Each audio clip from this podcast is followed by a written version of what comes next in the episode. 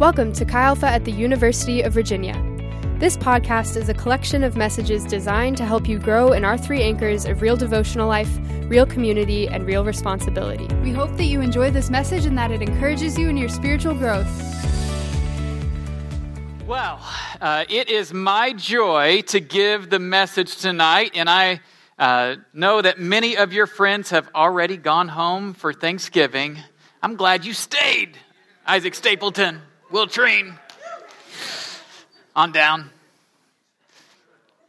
I'm glad you guys are here. I honestly believe uh, that tonight's message is uh, how can I say this? Um, it is, it's like a, a hearty Thanksgiving meal. You're going to be glad you ate it, you know? And then you may want to take a nap afterwards. You know what I'm saying? well, we are in the middle of a series called. Uh, uh, called Come and See. And for the first half of the semester, we talked about coming and seeing um, the signs of who Jesus is and what he came to do. We, we looked at these signs, and they told us a lot about who Jesus is and what he came to do. And then we spent the last three weeks talking about uh, where we would come and see how to thrive in his kingdom. And we looked at insider information that Jesus shared with his disciples of what it would look like for them to thrive. And tonight, I'm entitling the message, Come and See Our King. Come and see our King. If I were to say uh, that someone got the royal treatment, what would come to your mind if somebody was getting the royal treatment?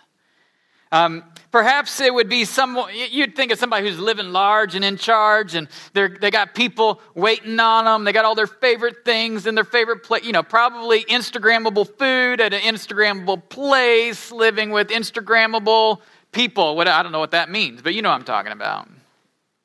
Their life would be Instagrammable. That's the point.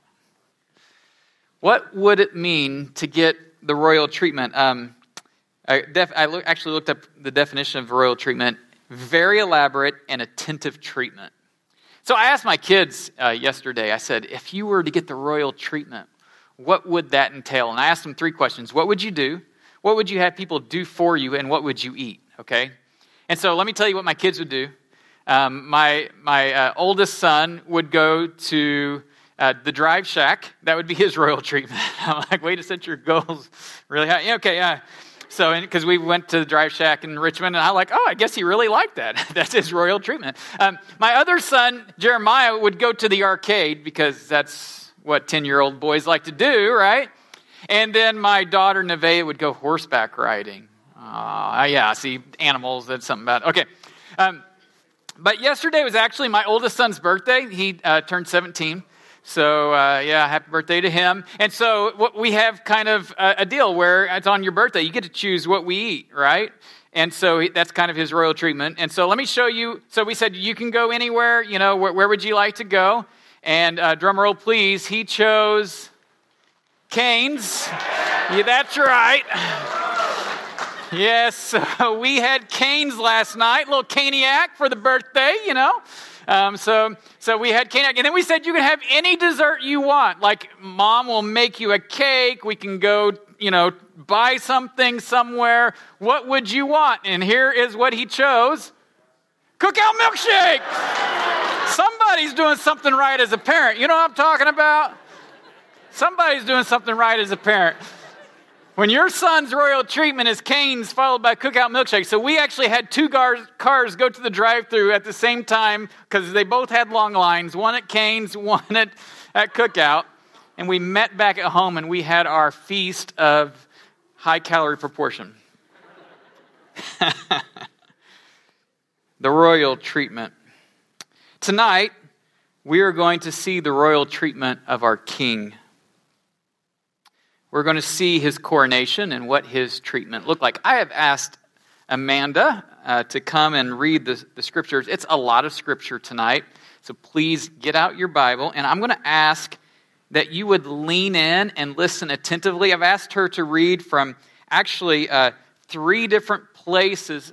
And so we're putting all the verses up. Here's where she's going to read from so you can follow her. And uh, I, please lean in. Don't zone out. This is God's word. This is probably like the most important stuff that will be said tonight, right? Because it's His word.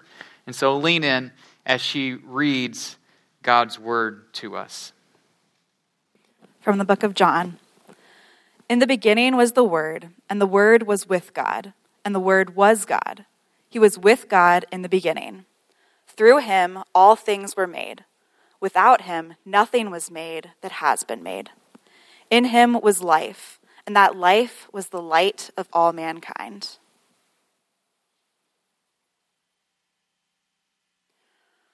Pilate then went back inside the palace, summoned Jesus, and asked him, Are you the king of the Jews?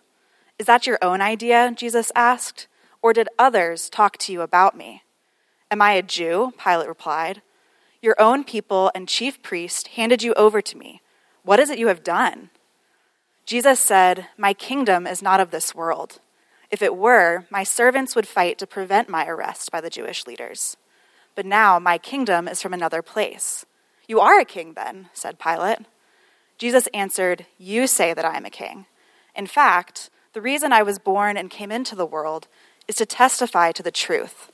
Everyone on the side of truth listens to me. Then Pilate took Jesus and had him flogged.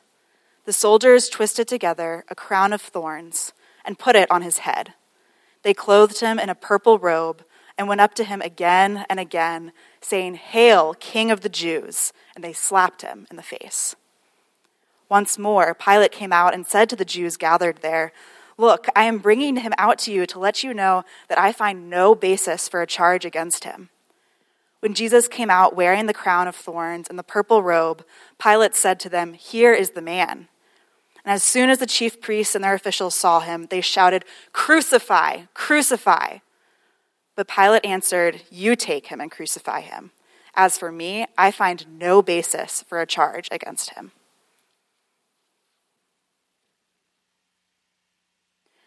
It was the day of preparation of the Passover. It was about noon. Here is your king, Pilate said to the Jews. But they shouted, Take him away, take him away, crucify him. Shall I crucify your king? Pilate asked. We have no king but Caesar, the chief priest answered. Finally, Pilate handed him over to them to be crucified. So the soldiers took charge of Jesus. Carrying his own cross, he went out to the place of the skull which in Aramaic is called Golgotha. There they crucified him and with him two others, one on each side and Jesus in the middle. Pilate had a notice prepared and fastened to the cross. It read, Jesus of Nazareth, the King of the Jews. Many of the Jews read this sign, for the place where Jesus was crucified was near the city, and the sign was written in Aramaic, Latin, and Greek. The chief priests of the Jews pr- protested to Pilate do not write the king of the Jews, but that this man claimed to be king of the Jews. Pilate answered, What I have written, I have written. When the soldiers crucified Jesus, they took his clothes, dividing them into four shares, one for each of them, with the undergarment remaining. This garment was seamless, woven in one piece from top to bottom. Let's not tear it, they said to one another. Let's decide by lot who will get it. This happened that the scripture might be fulfilled that said, They divided my clothes among them and cast lots for my garment. So this is what the soldiers did.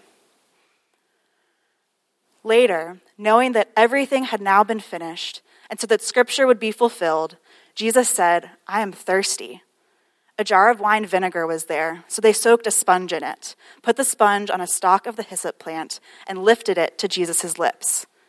When he had received the drink, Jesus said, It is finished.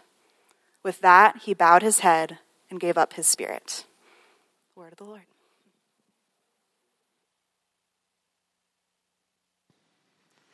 Heavenly Father, as we dive into this passage that marks our faith and study and look at the glory of our King, I pray that you would open our hearts to your glory that you would show us your glory, that our lives would be changed. In Jesus' name, amen. As you listen to what Amanda read, if you were looking for the, the theme of king, and every time you heard the word king or kingdom was mentioned, and you made a circle all over your those two chapters of your Bible, you would have circles because it, because it is clearly the theme of these chapters. The accusations that the Sanhedrin brought against Jesus was that he was the king of the Jews. And so the reason why they did that is because they're trying to get him in hot water with Pilate, who works for the Roman Empire, and they know that if they say he claims to be a king, that that would show them, show Pilate how dangerous Jesus is, and that he would get capital punishment. In fact, anybody who claimed or attempted sedition against the Roman Empire would be crucified. That is why the, the Jewish leaders cried out, Crucify him, crucify him, because that's what you do to people who try to work a sedition. And so Pilate comes to Jesus and says, Are you the king of the Jews? And Jesus replies, not by saying he's not a king, but he says this My kingdom is not of this world. In other words, I have a kingdom that is from another place, and it's not like the earthly kingdoms that are secured and advanced through um, fighting. If it was, my people would have fought for me when you came to arrest me, but my kingdom is different. Now, don't think for a second that doesn't that that means that his kingdom is not for this world. No, his kingdom is not from this world, but it is for this world. His kingdom is the inbreaking of the kingdom of God within this fallen world so that new creation could be established. And one day all things would be made new. And so, what we're going to look at is we are going to look at the coronation of this king. In fact, if you think about a kingly coronation, it is a moment of great glory. There's a crown, there's a robe, there's, um, there's pronouncements of, of hail to the king, right? I mean, it's a, it's a moment of glory. And John Calvin said that the chapters that were just read are the theater of glory. So if you stepped in and you looked around these chapters, you would behold glory. In fact, it's been said God's glory was never more on display than when Jesus was on the cross. And so, what I hope we get tonight is we're going to look at a few things that we step back and we say, Whoa, glory, as we observe our King's coronation. Now, another thing that I want to point out in chapter 19, four times it talks about so scripture would be fulfilled. Four different times. In other words, what we are studying tonight, what we are looking at tonight, is the pinnacle of God's redemptive story. It's about the fulfillment of the story that's been going on for generation after generation, century after century, millennia, even and beyond. And so, what started in Genesis that moved on to Israel is now coming to its culmination point in Jesus. This is the culmination of the story. So, as we read what happens, it makes a lot of sense that you would have a lot of hyperlinks from what's happening into Jesus that goes all the way back to the other parts of the story that's coming to its fulfillment. Are you guys following me? And so, what we're going to do tonight is we are going to look at how Jesus is the culmination of the big story. Now, one thing that's very interesting to me when I read the Gospel of John in, the cross account in the, in the Gospel of John is how little attention is paid to the physical suffering of Jesus. I mean, Jesus was suffering in horrific, abhorrent ways. And yet, John doesn't seem too interested to describe it to us. He gave you very, very little of the physical sufferings of Jesus, as, as abhorrent as they were. What he did do is this he focused on real and yet representative aspects of the cross that will plunge you further into the depths of what was really going on at the cross, okay? As Jesus was on the cross, he gives us, he leads us, he spends time in three different places, and we're gonna quickly look at those three different places because he wants you to plunge into the depths of the cross, beyond the physical suffering, into the, the deep work that Jesus was accomplishing. Okay, so uh, Tim Keller put it this way. He said this His body was being destroyed in the worst possible way, but that was but a flea bite compared to what was happening in his soul. So that's what we're going to look at tonight is the depth of what was happening as Jesus was coronated on a cross. The first thing we see in chapter 19 is in verse 2. It says this that the soldiers twisted together a crown of thorns and put it on his head.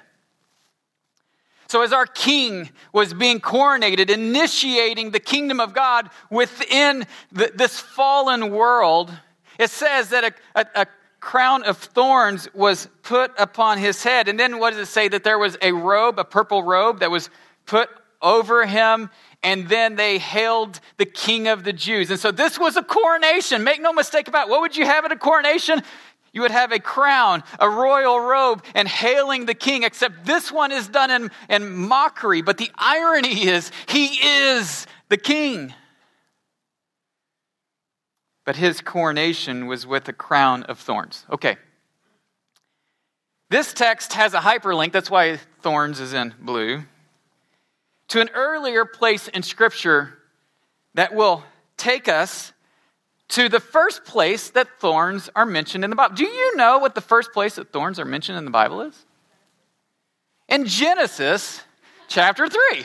You guys are all so smart.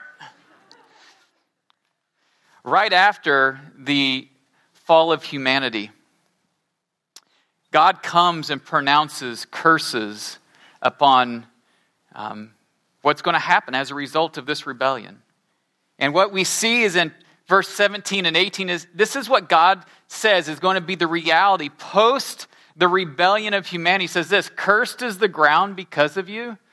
Through painful toil, you will eat of it all the days of your life. It will produce thorns and thistles for you.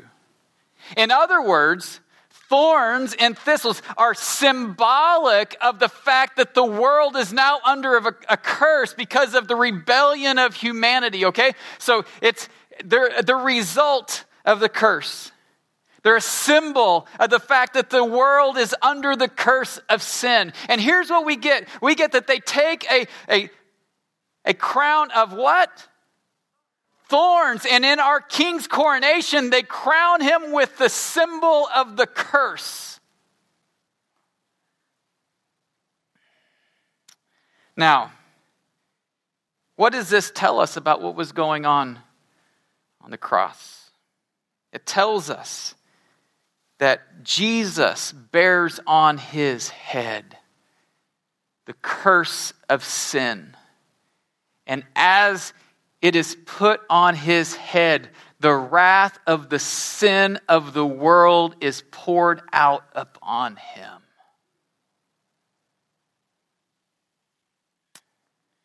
Think about the most heinous sin that you can imagine. And think about the judgment it deserves. Now, I want you to take all of that funnel it together like a laser onto the head.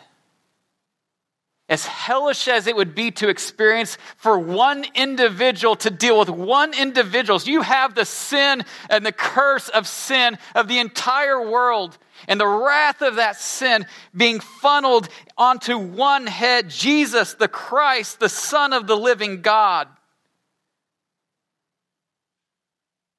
As he bears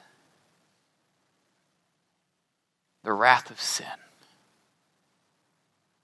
of the world.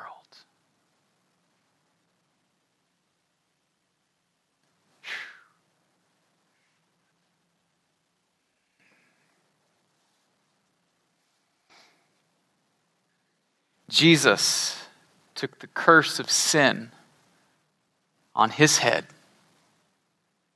so that new creation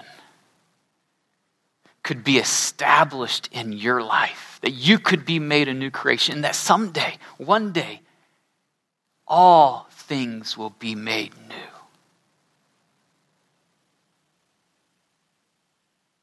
Behold your king. And they took a crown of thorns and they placed it on his head.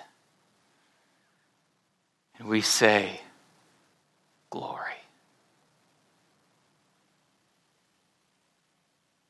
The second thing that John spends an inordinate amount of time on is the fact that it says they took his clothes and they divided them.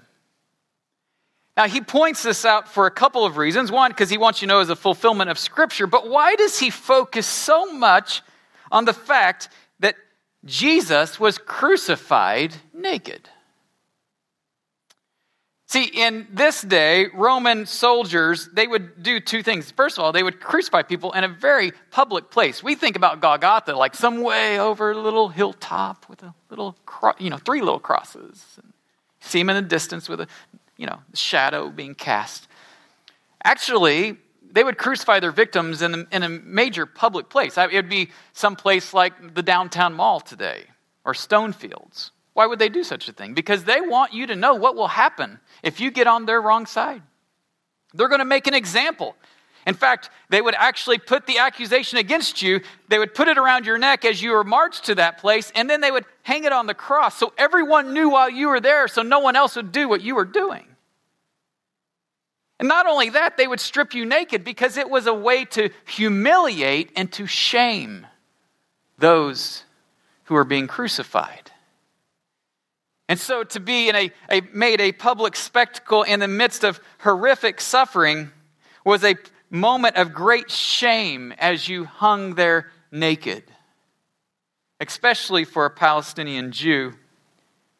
See, our king and his coronation didn't receive a royal robe. In fact, he was stripped naked and crucified in shame. Now, if you've been a student of the Bible, you would know that there's some hyperlinks to the nakedness of Jesus. Um, go ahead and hit the hyperlink now. Yeah. Throughout the Bible, nakedness is connected with shame. I gave you some examples you can look up if you would like. There's only one place in all of Scripture where nakedness is not spoken of with shame. Do you know what that place is? Genesis, well done, you Bible scholars. Genesis chapter 2. Why is that consequential? It ends, the very last line of Genesis chapter 2 is that they were both naked and they felt no shame. Want you to know there's no shame in nakedness. They could be vulnerable. They were acceptable. There was nothing that felt insufficient about them, deficient about them. They weren't scared to be seen at any level. But what we see is, is immediately right after sin enters the human race, that the ramifications of sin is that shame pounces on humanity. And the first thing that we learn after the, the, the fall is that they are hiding. And what are they doing when they're hi- hiding? Do you guys know what they're doing? Sewing. They're sewing fig leaves together, which are nice big leaves. So if you're going to sew some leaves together, that's a pretty good choice, right? So they got the leaves. And why are they doing that? Because they are covering themselves because now their experience is riddled by shame and they now no longer feel like it is safe to be seen. They feel like they must hide, that there's something inadequate and insufficient about them immediately after sin enters the human experience. I have often wondered how much of our pursuit of success, beauty, wealth, toys, degrees, Instagrammable lives, name brand clothes is nothing more than fig leaves, trying to cover our own sense of shame. Trying to cover this sense that there's something deficient or insufficient about us. That another degree may prove that I am worth something. Maybe the right job offer, the right acceptance into grad school, whatever it may be. And it says that Jesus was crucified naked and took our shame on the cross. In fact, it says this in Hebrews chapter 12, verse 2 it says this that he endured the cross, scorning its shame. The cross, make no mistake about it, was about shame. And here's what the Bible says that Jesus was crucified naked in shame so that we, as it says in Isaiah 61, could be clothed with the robe of righteousness, which is a robe of honor. In other words, that when you enter into what your king has done for you, he was crucified naked so you could be clothed with righteousness and honor and live as a child of God in his kingdom with shame being pushed away. And now you can live in honor and righteousness.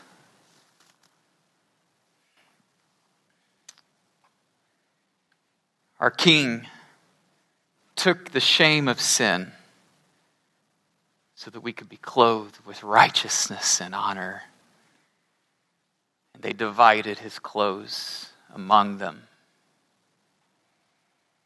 And we beheld his glory, the coronation of your king.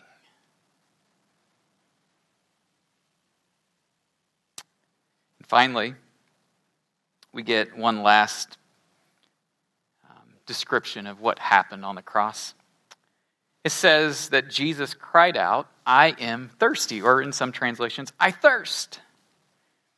You know, this is interesting to me because in all of the places where Jesus could have cried out in pain, he chooses to cry out, I'm thirsty. Is that peculiar to anyone else? Okay, so uh, just to back up, Jesus was flogged where his skin was ripped to shreds. I don't need to go into great detail. He was he had stakes driven through his the nerve centers of his body, his, wrist and his ankles. He had a crown of thorns put on his head. And yet, he cries out, I am thirsty. Now, I don't doubt the fact he was thirsty. He would have lost a lot of blood. There had been dehydration. He it was probably a very hot day. There are many reasons why, through sweating and bleeding and so on, he would have been thirsty. There's no doubt that is true. But out of everything that he cries out is, I am thirsty, I think we need to ask the question, why? Why that? Well, uh, let's look at the hyperlink. Happens to be another hyperlink. If you remember back in this very book, John chapter 4, uh, there's a story of a woman at a well. And Jesus speaks to this woman at the well and says, if, um, that if you knew who asked you for a drink, you would ask him for a drink, and he would give you something that once you drank it, you would never thirst again. And what he's doing, this, this woman at the well, you guys will recall from earlier in the semester, had had five husbands, and the man she's living with right now is not one of her husbands. And he is putting her in touch with the, the, fact that her deepest thirst of her life, she's trying to meet with all of these relationships, and it's leaving her thirsty.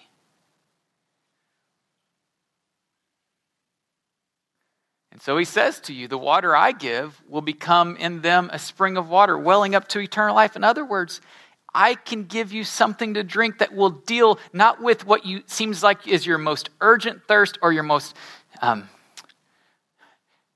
how can I say the, the, the thirst that is seemingly on the surface of your life. I can give you something that will satisfy the deepest thirst of your life.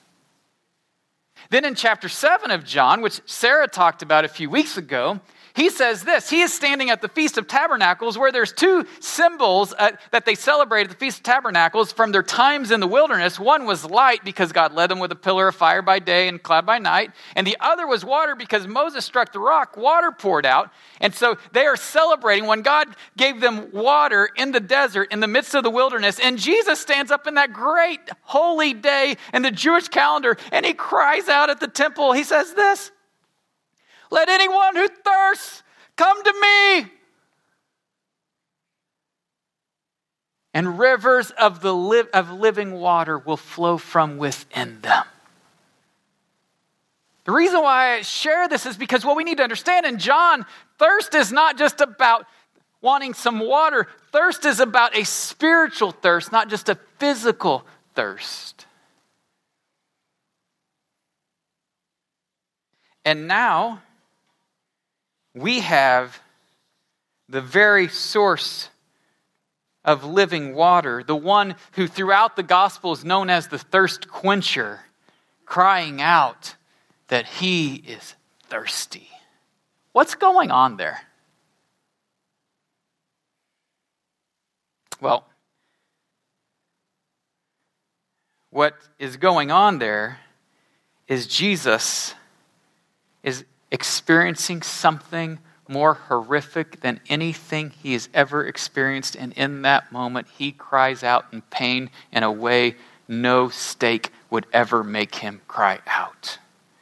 He's experiencing, experiencing spiritual thirst because he's experiencing the alienation that sin causes as sin is put upon his shoulders. Jesus, the Son of God, experiences alienation from the Father, where he cries out, My God, my God, why have you forsaken me? He experiences the alienation that sin causes, and he is, experiences for the very first time the, the alienation from the presence of God, from the very source of the waters of life, and the thirst quencher cries out an ultimate thirst.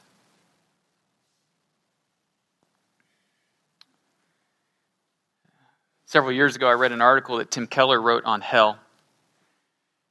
And he said two things. He said that the pain of a relation, being forsaken relationally is determined by two things. One, how long have you known the person? And two, how intimate was that relationship? Let me give you an example. If today I walked on university grounds and a student who I didn't know comes up to me and says, You know what? I don't ever want to see your face again. And just lets me have it. I'd be like, well, that's kind of rude. I don't even know you. I'd go home, eat dinner with my family, have some Cane's and milkshake, you know. I'll say, you never believe what happened today. Now, if I go in the office and one of my staff comes to me and says, I'm done with you. Accuses me of stuff. Quits. Walks out.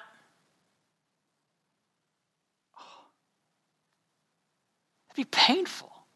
Why would that be painful? Because I got a lot of history with these people. I uh, see Buddy Gavin here in front. I got a lot of history with these guys, right? I love these guys. They love me. I hope.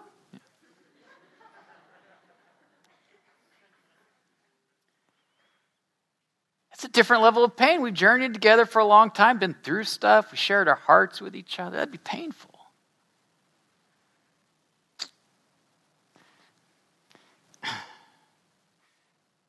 But if I go home tonight and my wife says to me, I'm done. After 23 years of marriage, I can't do it anymore.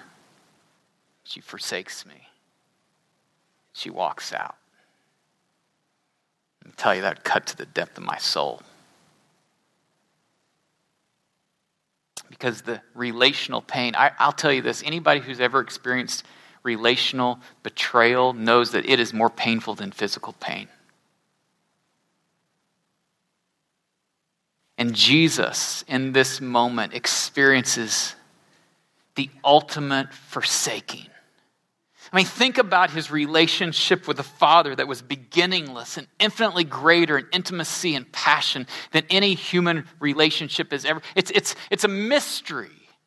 Within the very Godhead was this somehow, as Jesus bore the sin, that there was an alienation, a thirst of soul. Uh, my God, my God, why have you forsaken me? And Jesus went into that pit, the most powerful furnace of alienation, so that you and so that I could have access to the living water. So we could have access to the thing let me rephrase that. To the one who can satisfy the depths of our souls. That no relationship, and no degree, and no job, and no marriage will ever be able to touch. He thirsts so we could be satisfied.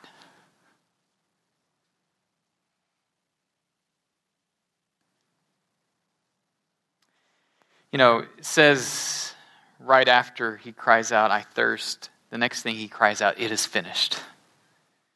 And scholars will point out that it is finished is said in the perfect tense. In other words, it is continually present. It's the, in other words, it is finished, it was finished, it is finished, it'll always be finished. So let me just read these three realities. The curse of sin has been paid and always will be paid.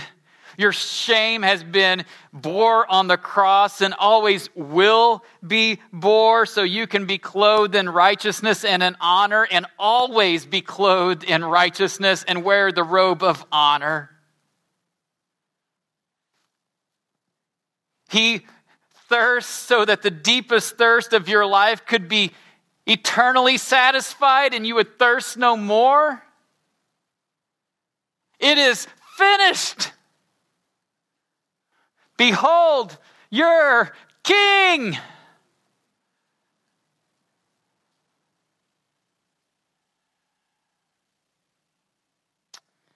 I don't know if you noticed, but when Amanda read it, I'm going to call the worship team up. You guys can come up quietly, please. That it said that Pilate had the charge against Jesus written. And it said it was written in three languages. Did you catch that? It was written in Aramaic, Latin for all the scholars, and in what? Greek. Isn't it interesting that Pilate did that? Again, great irony here. But here's what happens Pilate says, I want you to write it in Aramaic, which is the common language of Judea.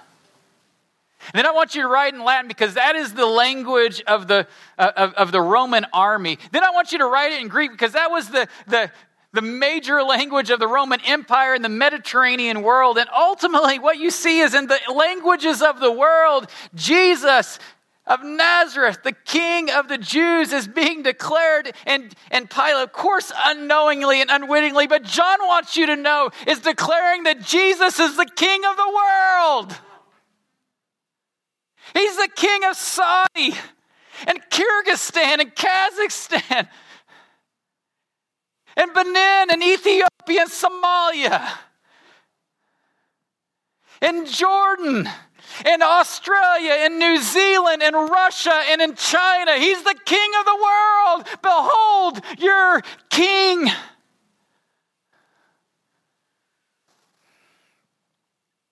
Yes, our king in his coronation, he took the curse of sin of the fallen world on his head so that we could experience the new creation. And one day, every longing of your heart for all things to be made new will become true. I was talking to an alum just recently, and he was dealing with the problem of evil. And I said, You know what? I understand the problem of evil is called a problem for a reason. But I just look at the cross. Because what I see is, is that on the cross, there's one who's saying, One day I will make all things new. He wasn't aloof from the pain of the world, he endured it. And he promises to make it new. This king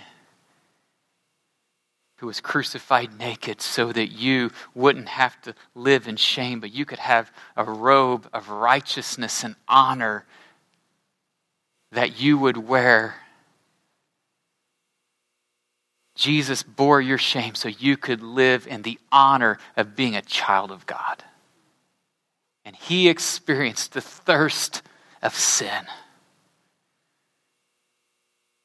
so that you and so that I could have our deepest longings met to be reunited with our Heavenly Father. Something that is such a pro- more profoundly deep thirst and desire than anything else in your life. Behold, your King. Will you stand?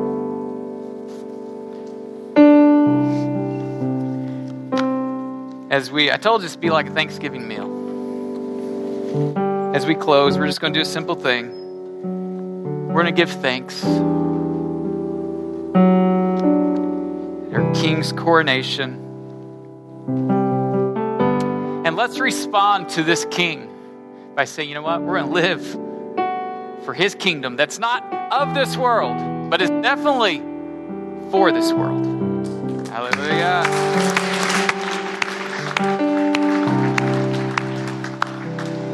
I'm going to say something. As we were singing this, I had a picture in my head. I want you to picture this with me. I want you to picture you having Jesus come and put his robe of righteousness and honor on you.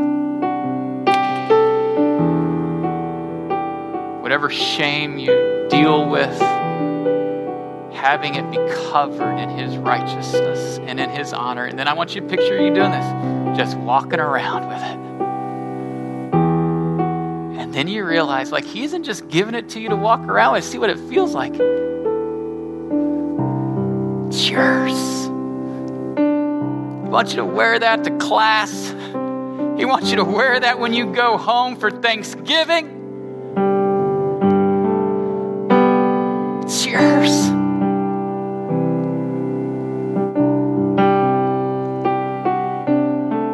You might as well get comfortable in it because it's yours, baby.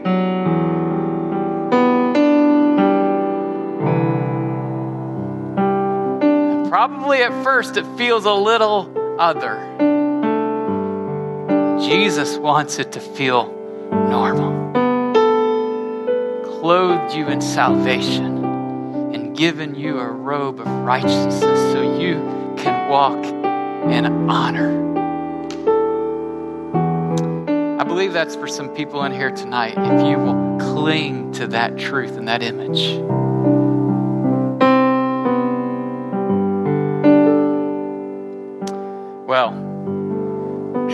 I, I feel like we've had, had a feast.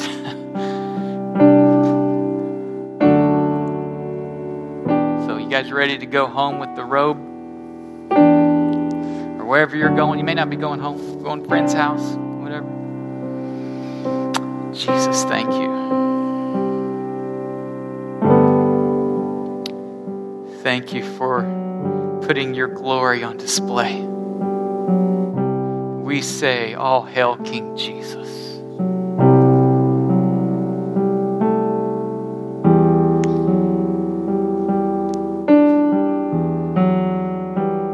And may God bless you and keep you. May he make his face shine upon you. May he be gracious to you and turn his countenance towards you. And as you walk around in that robe of righteousness, May He give you peace. In the name of the Father, Son, and Holy Spirit, amen. God bless you. Have a great Thanksgiving. We have a lot to be grateful for. Thank you for listening to the Chi Alpha at the University of Virginia podcast. For more information, you can visit our website, xaatuva.com.